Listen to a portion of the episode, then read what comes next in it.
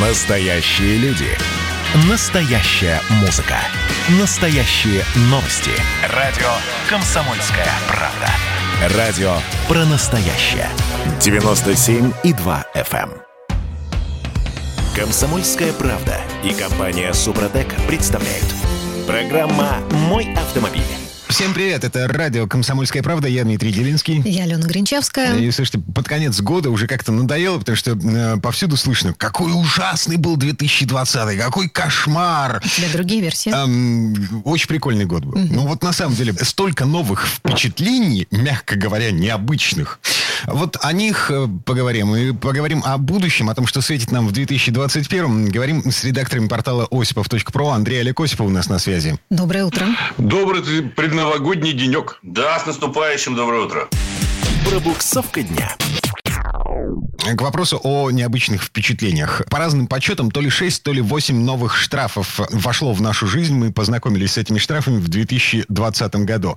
Например, 5 тысяч рублей за нарушение пропускного режима из-за коронавируса. Да и вообще, мне кажется, мы впервые столкнулись с пропусками для передвижения. Я не знаю, было ли такое в советское время, наверняка было там во времена Великой Отечественной войны какой-нибудь. Но вот впервые вся страна ощутила на себе... Ну, не вся страна, не везде Ну, не они вся были страна, введены, ну, да, в Москве жители были. крупных городов. В Москве, да, буквально... Ну, в Петербурге так и не ввели, кстати, систему. Ну, Мы именно- ждали. Ну, Да. повезло. Ам, Вы знаете, Дмитрий, вы мне напомнили старый анекдот про оптимиста и пессимиста, когда пессимист говорит, все, хуже быть не может. Оптимист говорит, может, может. Это в смысле 20-21. Посмотрим, каким он будет. Хотелось бы, чтобы не таким, как был. Так, все-таки к вопросу о штрафах. А, Тысяча рублей еще у нас появилось за непристегнутый ремень и полторы тысячи за мобильник в автоматическом режиме. Но Пок- это тоже пока Москва. Пока только 8 камер в порядке эксперимента в Москве. И я очень сильно подозреваю, что в регионах не будет вот такой штуковины, потому что экономически невыгодно. Да, я тоже слышал по подобного рода мнение о том, что в регионах невыгодно подключать эту камеру, оборудовать ее соответствующим вот этой нейросетью. Это просто очень дорого. программным- Да, это потому что дорого не отбивается. Понимаете, экономически нецелесообразно. Количество штрафов с этой камеры а, мне позволит очень быстро отбить весь этот функционал, который надо будет на нее поставить. Так говорят некоторые вот региональные, прежде всего, чиновники, региональные подразделения ГИБДД. Они говорят, ну, штрафов и так с этих камер будет немного. Это в Москве, видимо, имеет смысл, потому что у нас поток большой. За- Забавно то, что мы с вами обсуждаем сейчас в первую очередь э, финансовую составляющую. А даже мысли о том, что это на самом деле позволит улучшить ситуацию с безопасностью на дорогах, не возникает при этом. Да. В общем-то, мы еще два года назад, я помню, мы читали рекомендации Минфина региональным властям. Был такой внутренний документ, который попал в прессу, в том числе в наши руки. Там было ярко написано, что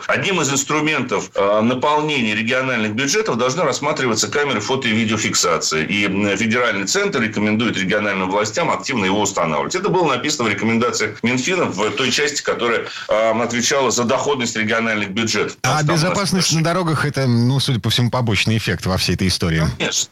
К сожалению, да. Конечно. Вот и все. Ладно, 500 рублей за езду по парковочной разметке. Опять же в автоматическом режиме. И опять же в Москве. И опять же в Москве. Вот все начинается разное в Москве. Такая площадка для экспериментов, Татарстане. видимо. И в Татарстане, это точно. Это вообще глупость несусветная на самом деле. Ну, Потому что возникают ситуации сплошь и рядом. А В особенности, опять же, в столице нашей Родины, когда ты не можешь проехать по улице, не заехав колесом на разметку. Или авария, допустим, и ты вынужден из парковочного Потому что объезжать. парковки в Москве откусили проезжую часть. И очень сложно их не э, задеть колесом, честно скажу. 500 рублей за остановку на островке безопасности, тоже в автоматическом режиме. Да, это новый вид штрафа, который, собственно говоря, появился вот как раз-таки в 2020 году. Появились камеры, к слову сказать, над э, подобного рода местами, то есть над этими островками безопасности. Ну, тут мера, я считаю, что в принципе, наверное, достаточно правильная, потому что на многих наших островках безопасности стояли машины, и там делать, конечно же, нечего, потому что они зачастую использовали это как э, парковочное пространство. Но, с другой стороны, э, зачастую эти островки безопасности, по крайней мере, в Москве, нанесены таким образом, что вообще непонятно, зачем они нужны. Вот единственное, что я бы хотел, чтобы на этих островках безопасности штрафовался любой транспорт. в том Включая числе- сотрудников ГИБДД. Да, в том числе специальный Да. и э, строительный. Потому что сплошь и рядом в Москве они с удовольствием стоят именно там, где не положено. Так, еще у нас а, появились автоматические штрафы за непропуск пешеходов полторы тысячи. Выделенка в Москве стала платной три тысячи рублей за одну камеру. А что дальше? Да. За что нас будут штрафовать в 2021 году. К сожалению, Ну, как да. превышение средней скорости. Да. В Кодексе об административных правонарушениях, который начнет работу вот буквально с 1 января 2021 года, будет прописано понятие контролируемого участка дороги. А фактически это будет означать, что все дороги в нашей стране будут объединены, скорее всего, ну, большая их часть будет объединена в единую сеть и будут активно контролировать среднюю скорость движения. Жители Татарстана и Москвы уже с этим сталкиваются как раз-таки с 2020 года.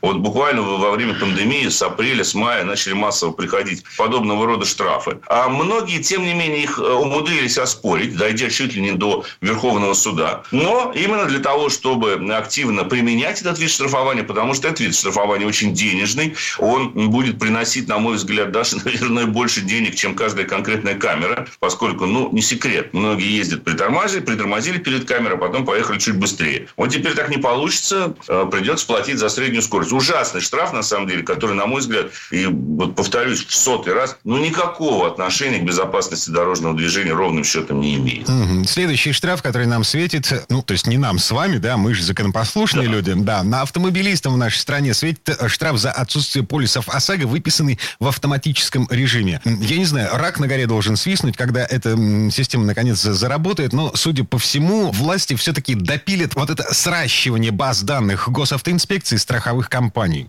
Вот иногда, иногда становится даже приятно, что ты живешь в таком государстве, в котором для объединения электронных баз данных требуется многолетняя подготовка, серьезное согласование, межведомственная переписка и прочее, прочее, прочее. Хорошо, пусть продолжается в том же духе, потому что уже, по-моему, год или два э, они борются за то, чтобы объединить все-таки базу данных ГИБДД с базой данных РСА, Российского союза автостраховщиков. И хорошо, что у них не получается. Я искренне рад за них, за успехи этих людей. Пожелаем им удачи в 2021 году. Может быть, у них таки не получится это сделать. Один из глобальных трендов вообще нашей страны заключается в том, что функционал камер фото и видеофиксации будет постоянно расти. Будут появляться эти нейросети. Да. Да, и расширяться. Будет шириться количество нарушений, за ко- которые будут фиксироваться камерами, и за которые мы будем получать эти письма счастья в автоматическом режиме. И от этого грустно, на самом деле, немножко становится, потому что в очередной раз можно поднять тему о персональной ответственности людей, которые нас штрафуют. Потому что получается, что отвечаем сейчас по всем статьям только мы, а не те люди, которые нам присылают эти постановления об административных правонарушениях. Но вот, к сожалению, это тоже э, одно из э, того, что нас ждет в 2021 году, будет продолжаться вот это все-таки борьба за отстаивание прав автовладельцев. Я считаю, что она будет продолжена, потому что количество ошибок, которые в 2020 году продемонстрировали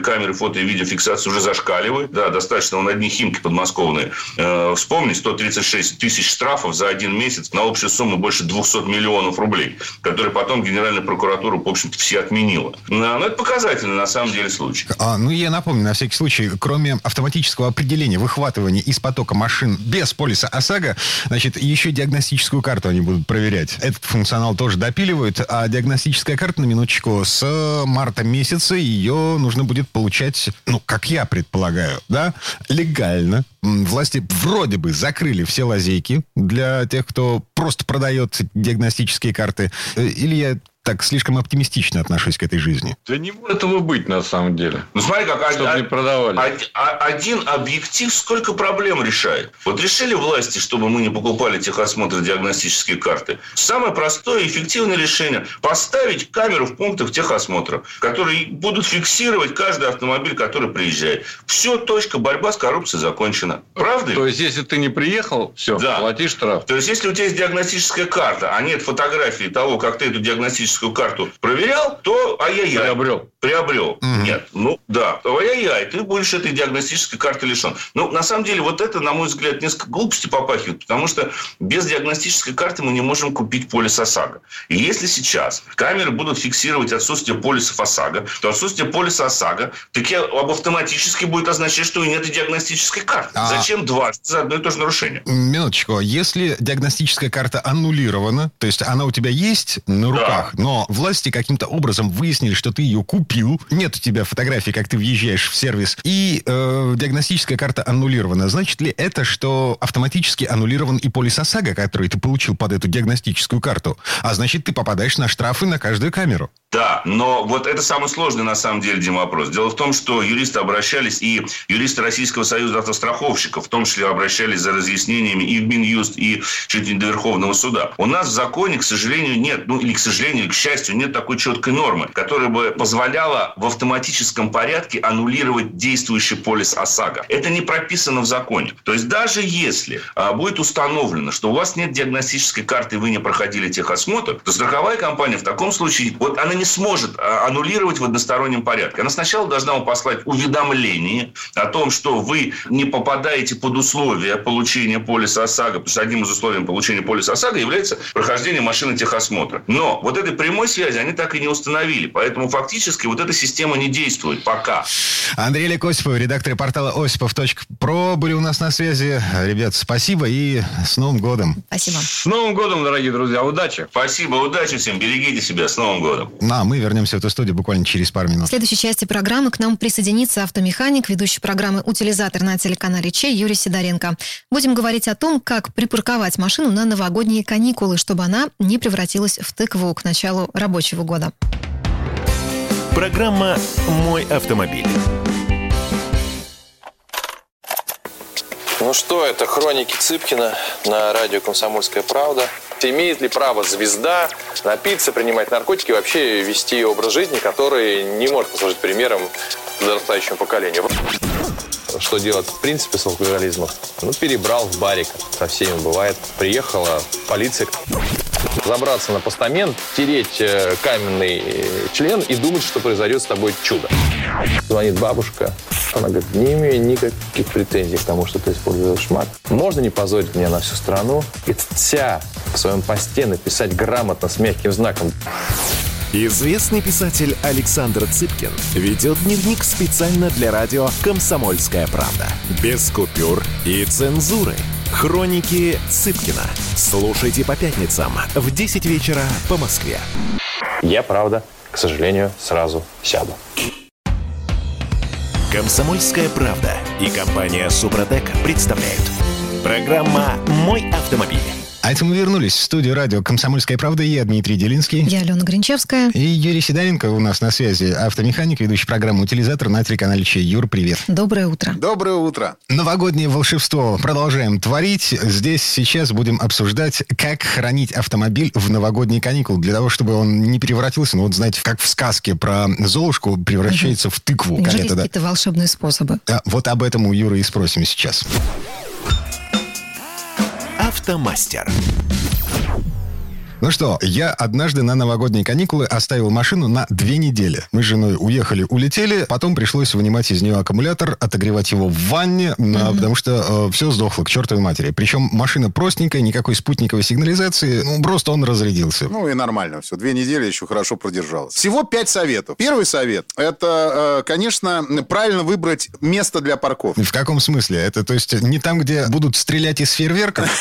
Это вообще желательно там как бы не вставать. Это естественно, потому что, ну, обычно на больших парковках все-таки вот между домами там не стреляют. Здесь даже больше идет речь, ну вот Новый год, это же все время праздник, все время там встречи с близкими, с друзьями, там, застолья. Но помимо этого бывают такие случаи, что, ну, неприятности там. Кто-то фейерверк неудачно запустил, кому-то плохо стало. И нужно поставить машину так, чтобы те службы спасательные, которые едут на помощь, чтобы им машина не мешала. Скорая помощь, пожарные команды, потому что все что угодно может быть. И нужно, когда вы машину ставите, поставьте так, чтобы понимать, что машина должна проехать. Потому что, когда, например, пожарная машина едет, она, э, честно говоря, даже не думая, будет цеплять машины, которым будут мешать. Они не будут их двигать. Слушай, Это на- правильно, потому что там жизнь людей. Напомним, на всякий случай, ширина пожарной машины. Сколько там? Три метра? Вопрос, Три метра надо себе. оставлять точно, потому что если в повороте еще идет, то желательно три с копейками. Ну, это такой совет, Юрий, знаете, призывающий к сознательности водителей. В общем-то, и в обычной жизни хорошо бы им тоже пользоваться. За все А хорошее здесь против всего плохого. сознательности. Я э, быстренько сейчас скажу, как это получилось, откуда она вышла. Мы реально машину переставляли. Мы с друзьями были дома, вышли на улицу там после часа ночи, ну, прогуляться вышли там, фейерверки позапускать. И пожарка встала, не может пройти. Мы просто подошли всемиром, подняли машину и переставили. Кто-то ее бросил, и она мешалась. Вот. И дальше вы, когда машину ставите, об- обязательно оставьте телефон под лобовым стеклом, чтобы если вдруг что, вам быстро позвонили, и вы быстро машину убрали. Это нормальная ситуация. И маленькая такое еще э, прибавочка вот к этому пункту. Обязательно проверьте состояние колес, чтобы они не были спущены. Объясню почему. Потому что если вдруг машина не заведется, а колесо спущено, то ее очень сложно будет руками оттолкать. Так, ну, если это- есть возможность, наверное, куда-то на платной парковке лучше машину отогнать, если это все не очень Ну, это небюджетно. как бы сейчас, э, если есть такая возможность, это вообще идеальный вариант, Ален. То есть это просто идеальный вариант поставить ее там, и там она точно никому мешать не будет. так, хорошо. Второй совет. Второй совет как раз вот, Дим, э, он от- относится к тому случаю, когда у тебя сел аккумулятор. Нужно обеспечить удобный подход к автомобилю с той стороны, где установлен аккумулятор. То есть не в сугроб паркуемся. Да, потому что, э, ну, во-первых, если он сел, его надо оттуда вынуть, это очень неудобно. Если машину припаркована в сугроб. А может быть, даже можно не вынимать, а чтобы машина подъехала и провода им прикурить. Вы стараетесь поставить так, чтобы понимать, что если что, машина подъедет, вы кинете провода и прикурите. Либо вы спокойненько его снимете. Это что касается э, именно парковки. И обязательно заранее приготовьте ключи, которыми вы будете отворачивать аккумулятор, если вдруг он сел. Э, это всего там 2-3 ключика, чтобы они были у вас в доступе, чтобы вы не бегали там судорожно после э, новогоднего бурного излияния, там, пытаясь найти эти ключи в, мерзлоте там и так далее. Главное, чтобы не в сугробе, да. А, Ну ведь, а, блин, ну суеверие же водительское. Если ты берешь с собой в дальнюю поездку трос, да, то обязательно этот трос понадобится. То есть ты предлагаешь э, не готовиться, я так понимаю. Ты правильно сказал, что это суеверие, потому что в машине я всегда всем говорю, должен быть и трос, и провода прикуривателя. Причем хорошие провода. Как их выбрать, это не сейчас, это отдельным блоком я обязательно расскажу. И у меня, кстати, в соцсетях я на это буду снимать ролик, и на YouTube-канале его размещу. Обязательно. На своем, потому что это очень интересная вещь, и она правильная. Ну, сколько раз было, что пытались прикурить, а не получается, потому что плохие провода. Люди сэкономили, а потом бегают, пытаются завести, ничего не получается. Я вот тоже сэкономил, эм, купил провода короткие. Это ты вот, вот в тот случай Ты понимаешь? вспоминаешь? Да нет, в тот случай я просто, да, действительно, а, нашел ключи, сходил в магазин автомобильный, значит, купил эти ключи, открутил аккумулятор, принес домой, в ванну разморозил этот аккумулятор. В общем, а, это была целая спецоперация на, на несколько часов. Ладно, не суть. А, Совет третий. Совет третий. Ведите для себя такую привычку накануне Нового года. Вот надо постараться это сделать. Кто-то скажет, что это, может быть, не надо. Менять батарейки в брелоках сигнализации, таблетках иммобилайзеров и электронных ключах. Ну, я, конечно, исключаю модели автомобилей, в которых в ключах аккумуляторы, они заряжаются от замка зажигания. Поверьте мне, вот до Нового года, вот где-то за неделю до Нового года, эта операция вообще не затратная и много времени не займет. А вот если, не дай бог, у вас это сядет в Новый год, то это, во-первых, вы будете бегать искать магазин, в котором это надо все купить. А это, кстати, будет сложно сделать в первые дни Нового года, потому что все магазины закрыты. И потом еще это надо поменять. Я вот, Поэтому кстати, просто- в, в начале Да. карантина бегала так с батарейкой в ключах. Не поверите. Все было закрыто, вообще Вот. все просто. Да. А садятся-то они в самый неподходящий момент, э, Ален. Вот сто процентов. Вот когда вот не надо, они садятся. Поэтому просто видите, это не затратно, это не так дорого. Купите маленькую отверточку, она продается там, стоит рублей 70. И батареечки, чтобы у вас были. Или хотя бы, если не хотите менять, купите, пускай они у вас лежат. Но свеженькие. Вот, и все будет в порядке. А если, кстати, обязательно, когда вы поменяете батареечку, проверьте все брелки на работу. Потому что бывает такое, что люди покупают дешевые батарейки, меняют, а она не работает. Это тоже неприятно. Так, э, четвертый совет. Четвертый совет. Это прям вот из своего личного опыта рассказываю. Заранее заправьтесь. Вот не оставляйте автомобиль на, на- на стоянке с пустым топливным баком. Некоторые думают, что если они так оставят автомобиль, то оттуда бензин не сольют. Ребят, это, скорее всего, оттуда все равно сольют остатки бензина, и вы на нем никуда не поедете. Это точно будет так. То есть, серьезно, сейчас Вот. сливать бензин из бензобаков? Вы Серьезно? Бегом. Да? Бегом. Причем с удовольствием сливают. Ну, просто есть машины, на которых он автоматически закрывается. У меня, например, на УАЗе он автоматически не закрывается. Соответственно, у меня к- крышки с ключом стоят. Потому что у меня был момент, у меня слили полностью. До конца слить им не удалось, потому что в УАЗе два бака, и непонятно в каком баке сколько бензина. Он своими алгоритмами каким-то работает.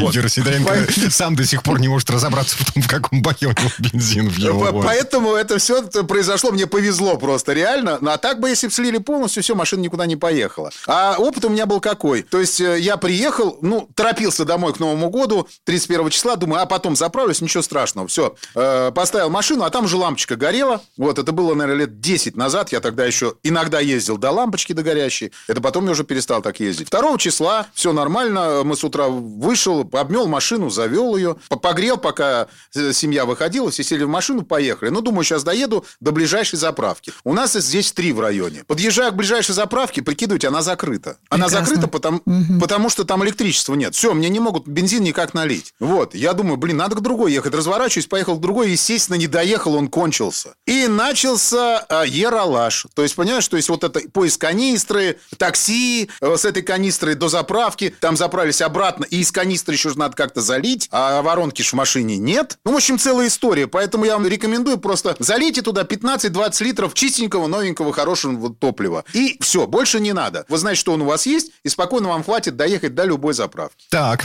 совет пятый. Пятый совет. Прямо перед постановкой на парковку не надо мыть машину. Почему? Вот. Ну, потому что она может замерзнуть.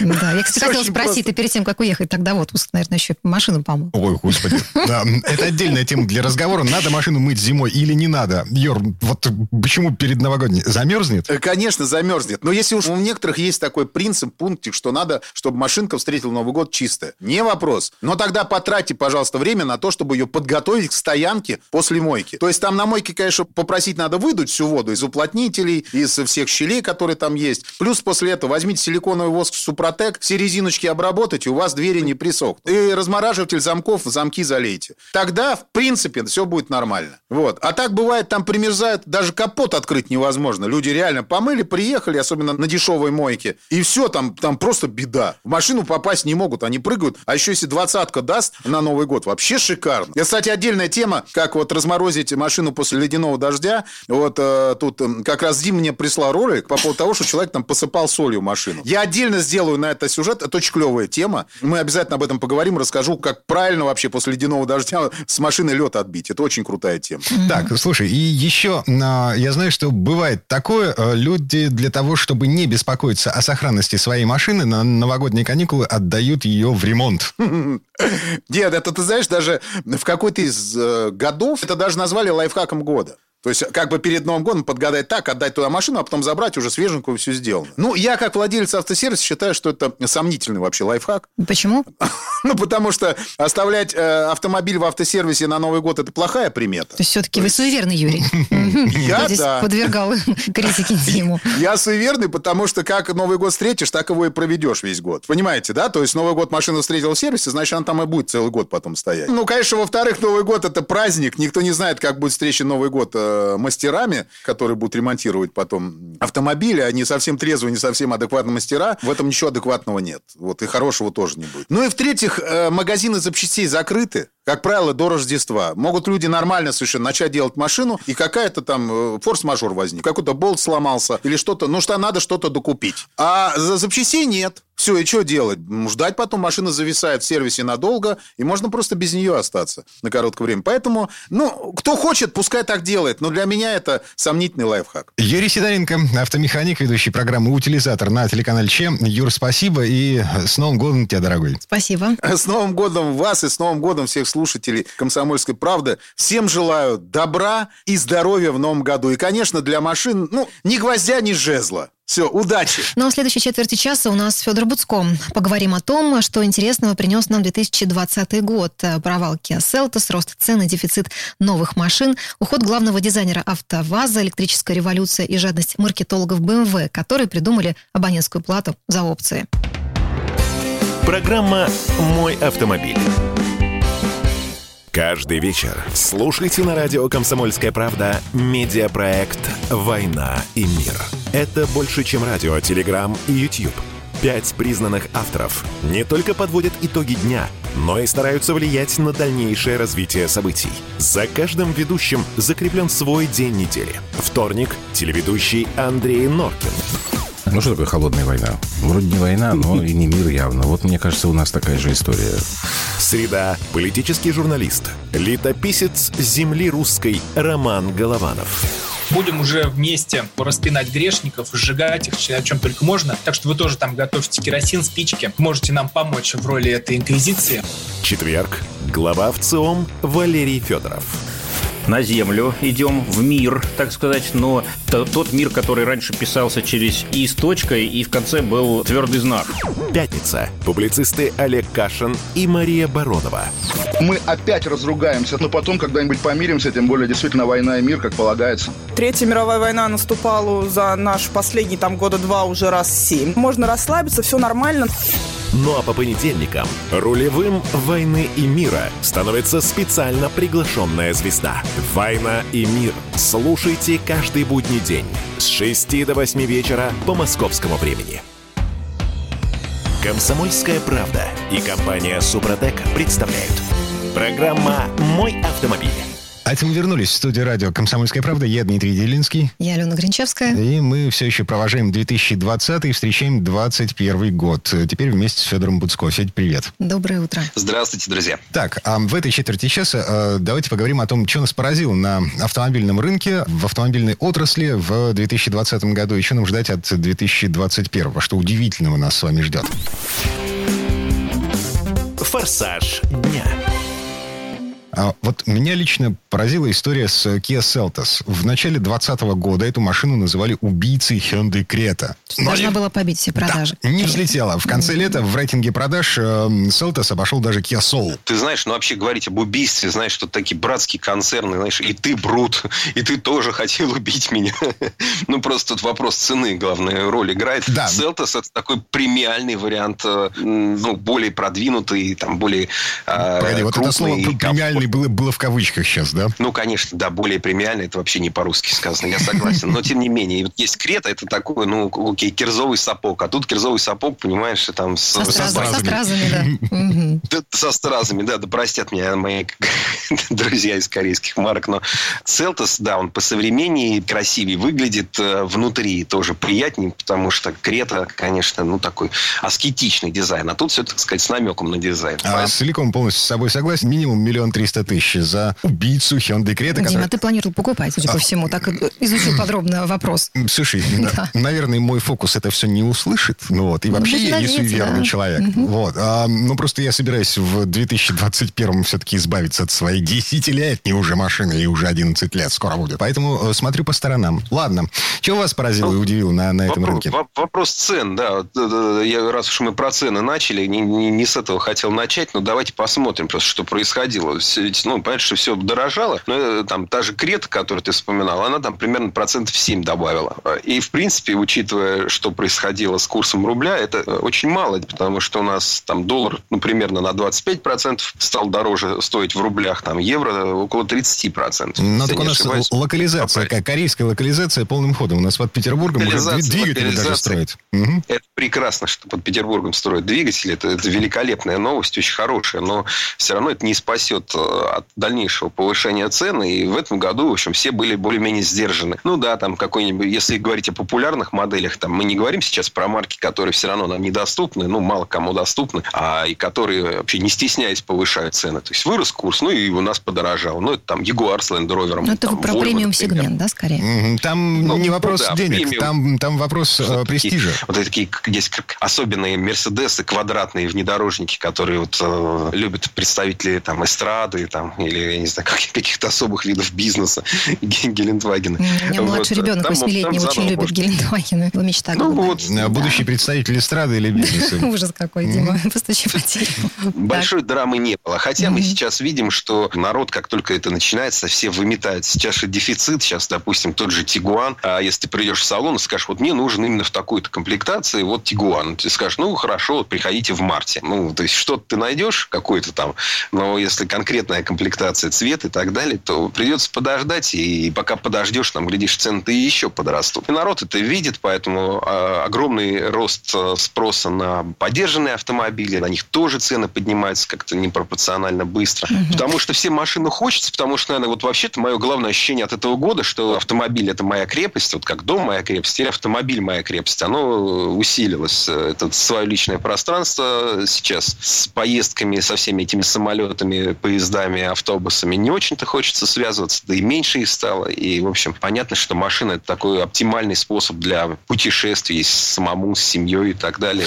Федор, а что-то из э, хороших новостей вам еще запомнилось в 2020 году? Может, новые модели машин какие-то? Знаете, ну, я думаю, что любая новость, ее можно смотреть как хорошую, как, как вот нехорошую. Например, вот странная есть история с... А, сейчас многие производители э, занимаются тем, что придумывают, как бы еще содрать денег э, с своих клиентов. В данном случае удивило, не удивило, но, в общем, яркая прошла новость про BMW, которые предложили свои машины. Ты покупаешь машину, в ней уже все опции, в принципе, есть, но там, если ты хочешь ими пользоваться, то будь любезен, заплати. Да, а, абонентская подписка, плата за... Подписка на опции. Да, да роскошная история. Плата за опции. То есть, допустим, хочешь, чтобы у тебя был подогрев сиденья? Он у тебя, по идее, есть, но не работает. Ты сначала заплати. Хочешь, на месяц заплати. Не, месяц бесплатно попробовать. Можешь попробовать, как тебе там приятно, нет, хорошо греет, нет. Потом он отключается. Можешь заплатить. Можешь за три месяца заплатить, за год заплатить. Можешь целиком выкупить. И этот подогрев сидений станет твоим навсегда. Слушайте, ну те, кто хочет сэкономить, почему бы нет? Ведь всем же понятно, что все эти опции, они в итоге выливаются в такую копеечку, не маленькую. Не, погодите, да. а, а как же хакеры, а Алло, как же это взломать? Когда, это нормально, просто это нормально, когда ты вот приходишь и думаешь, так, я вот куплю себе там автомобиль с подогревом сиденья или, или без. Нет, я, пожалуй, сэкономлю, не, буду, не надо, не ставьте мне подогрев сиденья. Это я понимаю. Но подожди, если, если мне кроме этого стоит, подогрева... включить. Да, но если мне кроме этого подогрева еще навяливают тут 15 тысяч других опций, за которые мне придется платить, тут я уже подумаю. Не знаю, что вы так злитесь, коллеги, по этому поводу. Ну, он же да. уже есть. То есть туда уже вот эти все спирали поставлены. То есть уже нагрузка на экологию ну, произошла. Нагрузка финансовая. Да. да. И, и, собственно, ну, BMW и раньше отличался этим. Это еще, помните, 20 лет назад разговоры, что как же так? У них, чтобы там головку блока цилиндров открутить, нужно три специальных ключа съемника, которые только для BMW, и они стоят по 200 евро, и вот будь любезен их купи, иначе ты не можешь это сделать. Но это тогда казалось, ох ты, ключ. Теперь они уже продвинулись намного дальше, и, собственно, это уже на уровне компьютера. Так, слушай, еще что касается итогов 2020-го. Значит, у нас поменялся главный дизайнер АвтоВАЗа. Стив Матин ушел. Да, да. да. Стив Матин, это прекрасный был, ну, не был, а есть, и дай бог ему здоровья, прекрасный человек, который очень многое сделал для марки. Он не просто вот э, Лада, э, ну, есть даже статистика такая, что раньше Ладу всегда все компании проводят маркетинговые эти исследования уже потом со своими э, действующими клиентами, почему купили машину. Ну, про Ладу всегда говорили там про цену, там про ремонт пригодности и так далее. С приходом Стива Матина и его вот этого нового X-стиля стали говорить про дизайн, ну, потому что есть красивые машины. Ну, Веста, особенно там Веста Кросс, она вообще, ну, красиво смотрится машина. Здорово. Напоследок нам от него досталось, значит, новый вид Лада Нива. Я, кстати, очень рад, что Нива наконец-то снова этот бренд вернулся Ладе, хотя э, его получила не исконная Нива, а вот это вот то, что раньше называлось Шеви Нива, а теперь называется Лада Нива. Но, тем не менее, у него пересмотрен дизайн вот в новом стиле, причем он не копирует там а, X-Ray или там Весту. Он оригинальный получился, и он хорошо смотрится. Это сделано, работа сделанная под началом Стива Матина. Да, э, вот эта Шеви Нива, ну, в смысле Нива 2, да, она в лучшем случае в конце 2021 в, при некоторых раскладах уже в 2022 появится на рынке. А вот новый дизайнер АвтоВАЗа, он а, автор нового Дастера, который уже в ближайшее время, э, уже в начале 2021 появится у дилеров. Дастеру пора меняться. Это очень хорошая машина. Это прекрасный автомобиль за свои деньги. Он им был, но он им являлся так долго, что его пора обновлять. Э, действительно, если вам нужно ездить... Э, у него же подвеска замечательная. Вот все эти колдуны. Будет наши, еще лучше? Что, что обещают в новом Дастере? Да не думаю, что... Я думаю, что просто будет посимпатичнее, он будет удобнее. Свистелок добавят в него. Экранчиков мультимедийных.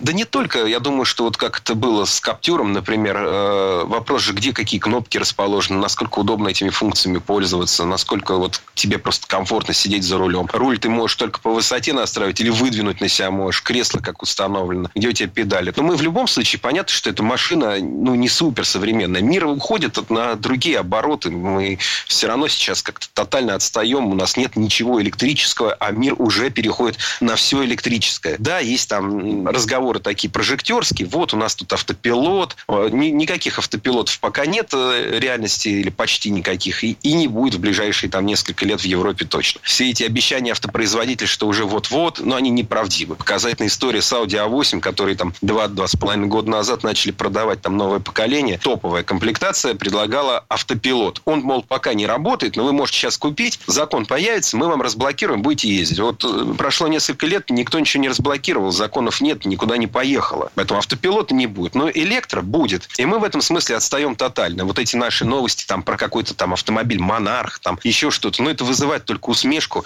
Это даже, ну, проекты, мне кажется, настолько не стоящие внимания. Это, ну, даже говорить о них смешно. Это даже не Маруся, которую делал Николай Фоменко. Да, у него не получилось, не пошла. Но там была работа, и там понятно, э, что хотели. А здесь это просто вот, ну, Федь, такой вот э, хайп. Не надо смеяться, не надо обвинять в хайпе а, КАМАЗ а, совместно с э, Петербургским политехом, а, который построил и показал в конце 2020 года а, машину под названием КАМА-1. Ну вот, КАМАЗ абсолютно всерьез обещает запустить ее в серию в 2022 году. Ну, абсолютно серьезно обещает. Просто, ну, ну, я всем желаю удачи. Я буду рад увидеть ее в 2022, даже в 2020 четвертом буду рад увидеть ее. Или там в 2028. Но только она, может быть, изменится, будет выпускаться другим производителем, выглядеть иначе, с другим названием и другой ценой. Ну, так, это я исходя не из новостей о КАМАЗе и вот Петербургском университете говорю, uh-huh. а исходя просто из опыта, из того, как мы смотрим, что у нас происходит с этими вот электропроектами. В НАМИ там электропроект, там в МАДИ, там, ну, они ну, есть. Вы так очень но... осторожно верите в успех КАМАЗа? Ну, я осторожно не верю в, в успех этого автомобиля уж простите меня. Скептик ну, Федор Потом у нас нет, у нас, у нас нет, э, просто у нас э, нету квалификации для того, чтобы делать эти электромоторы и батареи. И все ну, жизнь да, движется дальше, ну, Федор, давайте как-то с А жизнь движется дальше. Да. Давайте. А, скептик одновременно оптимист. Федор Буцко был у нас на связи. Федь, спасибо и с Новым годом. Спасибо. Всего доброго. Удачи. А мы вернемся буквально через пару минут. В следующей части программы у нас журналист и летописец мирового автопрома Александр Пикуленко. На этот раз Сан Саныч покажет нам новогоднюю Москву глазами автомобилиста, причем в разные десятилетия.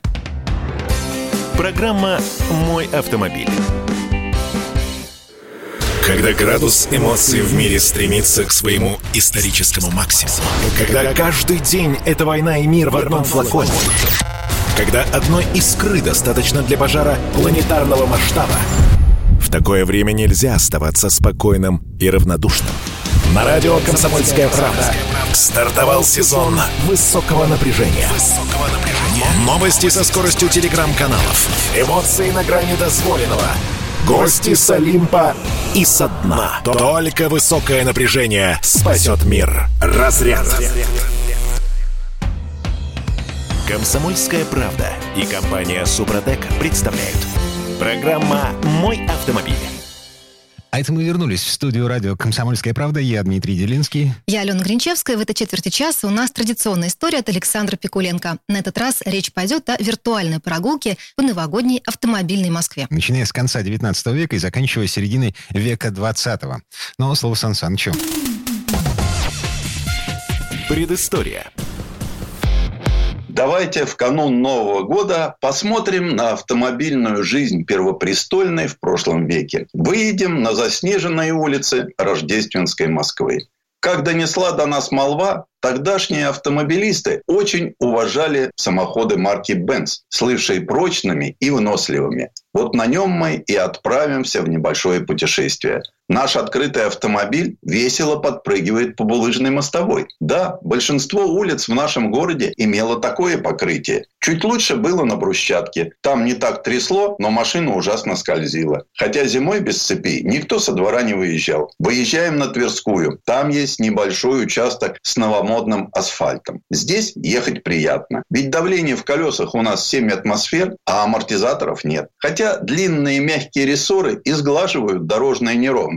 Да еще добавляют комфорта пухлые подушки и спинки сидений. Прокатившись по Тверской, свернули на бульвар и, нажав на грушу многотонального клаксона «Соловей», разогнали извозчиков и помчались вниз к трубе, чтобы сходу одолеть подъем Рождественского бульвара. Покружив по центру, возвращаемся на Тверскую и выезжаем на Петербургское шоссе. В те годы это было любимое место московских автомобилистов.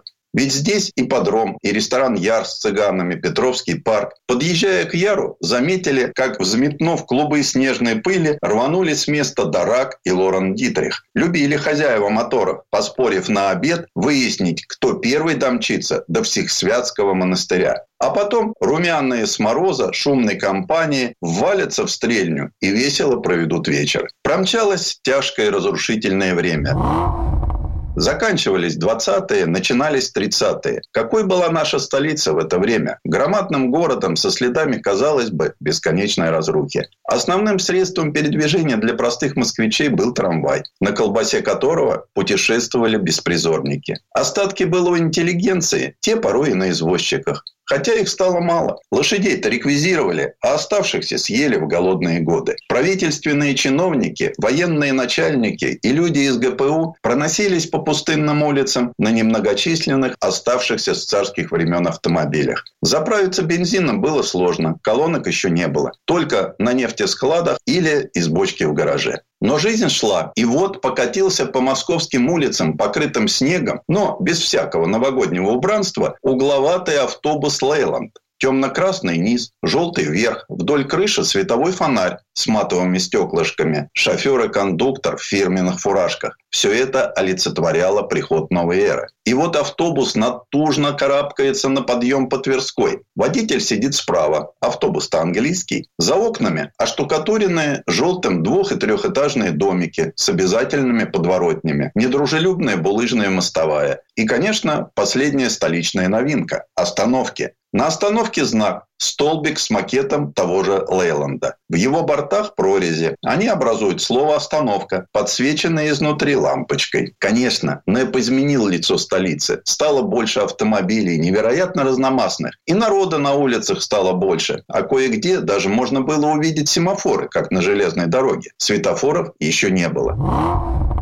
Тесновато было в Москве на ее узких кривых улицах кольцевой планировки. Хотя имели они свою прелесть и создавали, как теперь говорят, неповторимый имидж города. Автомобиль неумолимо вторгался в жизнь. И уже стало ясно, что без него Москве не жить. Автомобили, троллейбусы, трамваи скоро заставят перепланировать бывшую патриархальную первопрестольную и превратить ее в удивительный коктейль старины, модернизма и архитектурной эклектики. Наш город год от года прирастал автомобилями. И что отрадно, на его улицах уже можно было высмотреть из покрытого морозными узорами окошка отечественное АМА, Як и даже легковушку НАМИ. Хотя они еще тонули в сонме машин, сейчас уже забытых автомобильных марок. Оверланд, НАК, Комник, Изотто Фраскини. Но их появление было симптоматичным. Поток времен остановить нельзя. Пронеслись над Москвой тяжелые военные и послевоенные. Наступили 60-е.